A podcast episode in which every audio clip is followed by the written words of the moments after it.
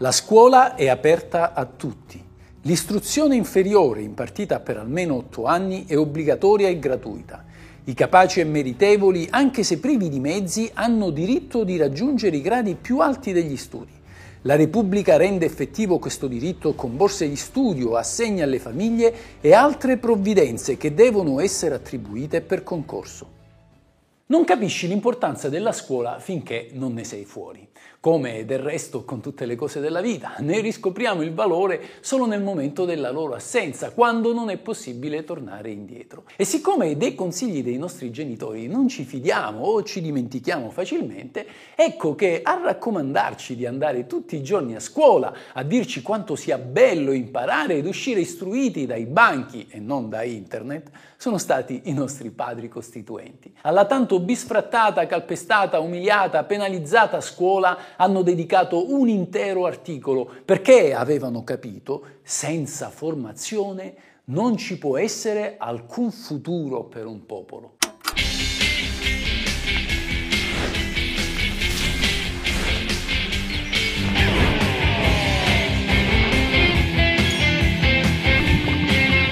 Questa è la Costituzione.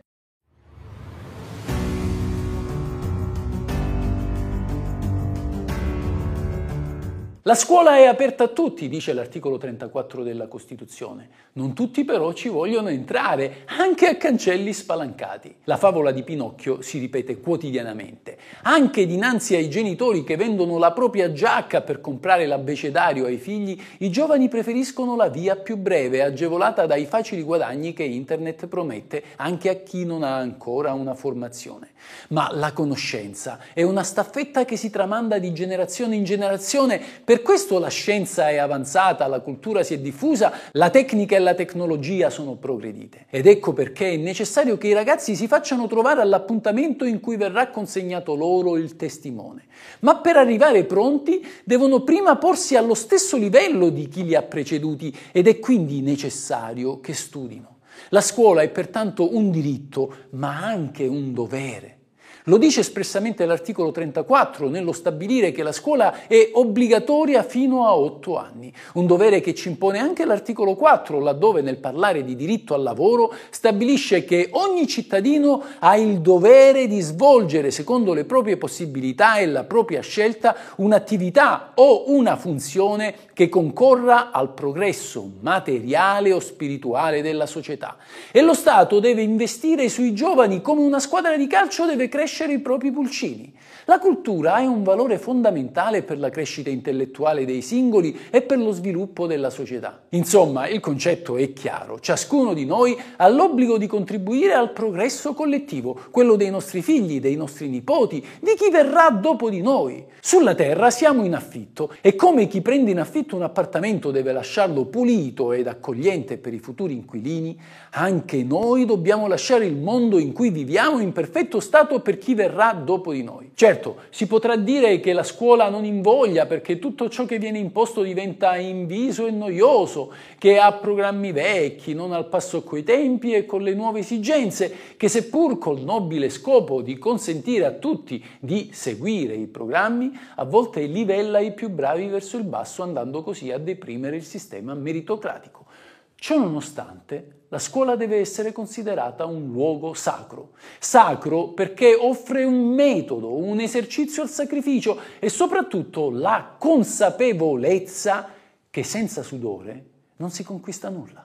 Proprio questa sacralità imporrebbe maggiore valorizzazione nei confronti dei professori e del loro lavoro. Un ingegnere che costruisce un ponte per collegare due strade viene pagato molto più di un docente che collega due generazioni proiettando la seconda verso il futuro.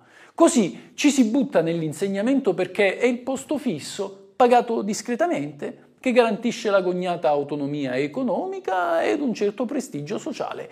Ma non si può nascondere che ad insegnare finisce anche chi non riesce nella libera professione o non trova un posto dirigenziale di alto livello. Come a dire, la scuola è l'ancora di salvezza per chi non vuole restare disoccupato, alla faccia della finalità perseguita dai bandi pubblici che dovrebbero mirare a selezionare i migliori. Se un docente venisse pagato quanto un magistrato ci sarebbe molta più più concorrenza nelle selezioni e di conseguenza più qualità.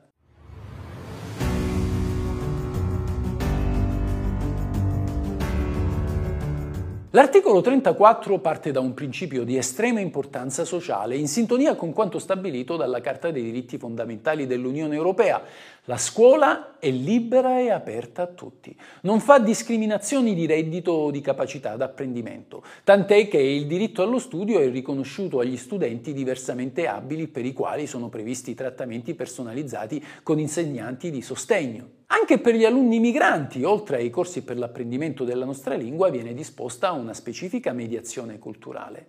Ancora una volta torna a galla il principio dell'uguaglianza di tutti noi, fin dai banchi di scuola. La Repubblica non tollera discriminazioni di alcun genere né al momento dell'accettazione delle iscrizioni, né durante le interrogazioni, né con gli scrutini finali. La legge ha aggiornato nel corso del tempo l'articolo 34, allungando il periodo della scuola dell'obbligo da 8 a 10 anni. Nel dettaglio, secondo il Ministero, è obbligatoria l'istruzione impartita per almeno 10 anni e riguarda la fascia di età compresa tra i 6 e i 16 anni. L'adempimento di questo obbligo è finalizzato al conseguimento di un titolo di studio di scuola secondaria superiore o di qualifica professionale di durata almeno triennale entro il diciottesimo anno di età. Inoltre, precisa la Costituzione, la frequenza frequenza durante il periodo obbligatorio deve essere gratuita.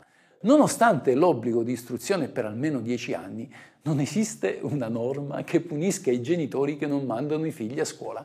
Le uniche regole contro l'abbandono scolastico si riferiscono solo alla frequenza della scuola elementare. In particolare viene previsto un vero e proprio reato a carico del padre e della madre che non obbligano il figlio ad andare a scuola.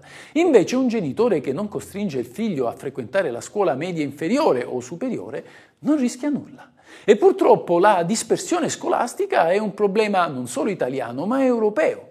Il genitore può essere salvato dall'incriminazione penale solo in presenza di una giusta causa, come la mancanza assoluta di insegnanti o di scuole nella zona di residenza, l'eccessiva distanza tra l'abitazione e la scuola, lo stato di salute del minore, il categorico rifiuto del minore di andare a scuola e a ricevere un'istruzione nemmeno con l'aiuto dei servizi sociali. I genitori infatti non potrebbero ricorrere all'uso della violenza fisica per mandarlo a scuola o farlo studiare.